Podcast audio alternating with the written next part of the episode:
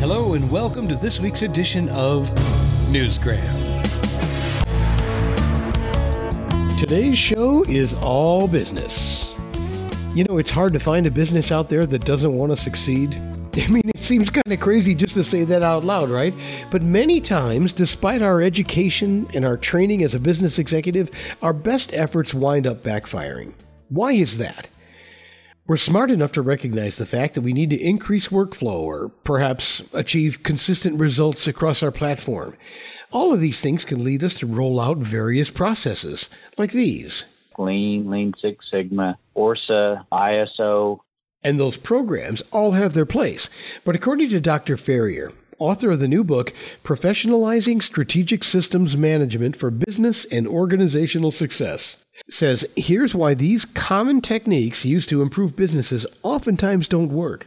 What I found out is I led teams that use those different processes in order to complete the change is that there are holes in all of them somewhere. And it depends on how they are integrated, who integrates them, and who approves the buy in of those integrations and how long they last and they usually don't last long enough to get continuous improvement. He says what's really important is first understanding the concepts that lead up to the decision making within the organization. It's why the subtitle of his book is Introducing the CCIM Three Leg Stool. The first leg is personnel. What I really found, and it kind of surprised me in the beginning, was that if you have a job description, that job description may not change for 10 or 15 years. But how you do that job and, and those things within that job descriptions do change, and they change quite a bit. And he makes a great point. Let's take a look at the current job that you're holding right now. If you left that job today and you came back uh, two to five years later, the way that job is being done would be very different. In fact, it can change anywhere from 20 to 50%, especially if it's a tech job.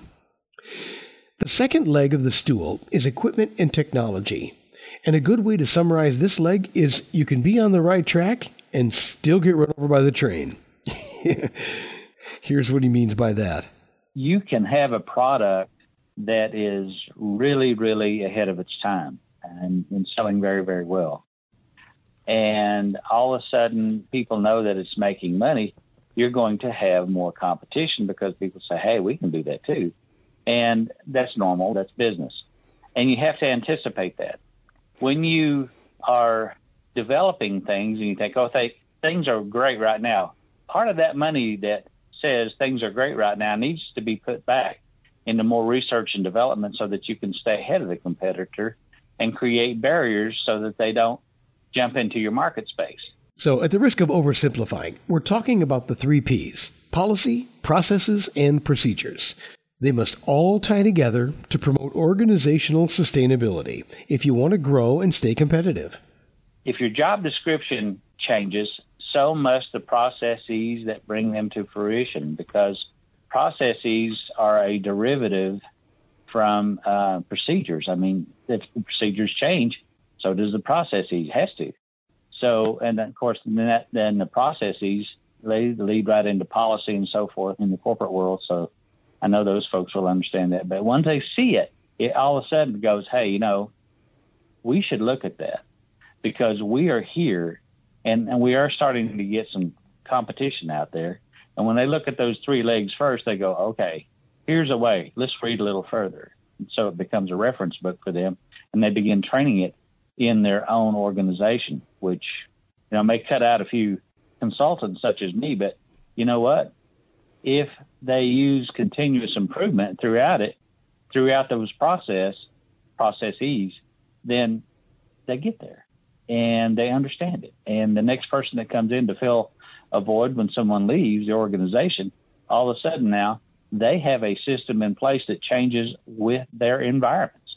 As a business consultant since 1992, Dr. Ferrier has worked with small and medium sized companies in both the military and the private sectors to better integrate and help them increase their profits. It's not about me or how important I am as an author, it's about how important it is for the business because I want to see us become leaders again in uh, this country and not be followers. Dr. Ferrier is a smart man with a wealth of information in his new book, Professionalizing Strategic Systems Management for Business and Organizational Success. It's a great resource, and there's a link to it right in the show notes. And that will do it for this edition of Newsgram.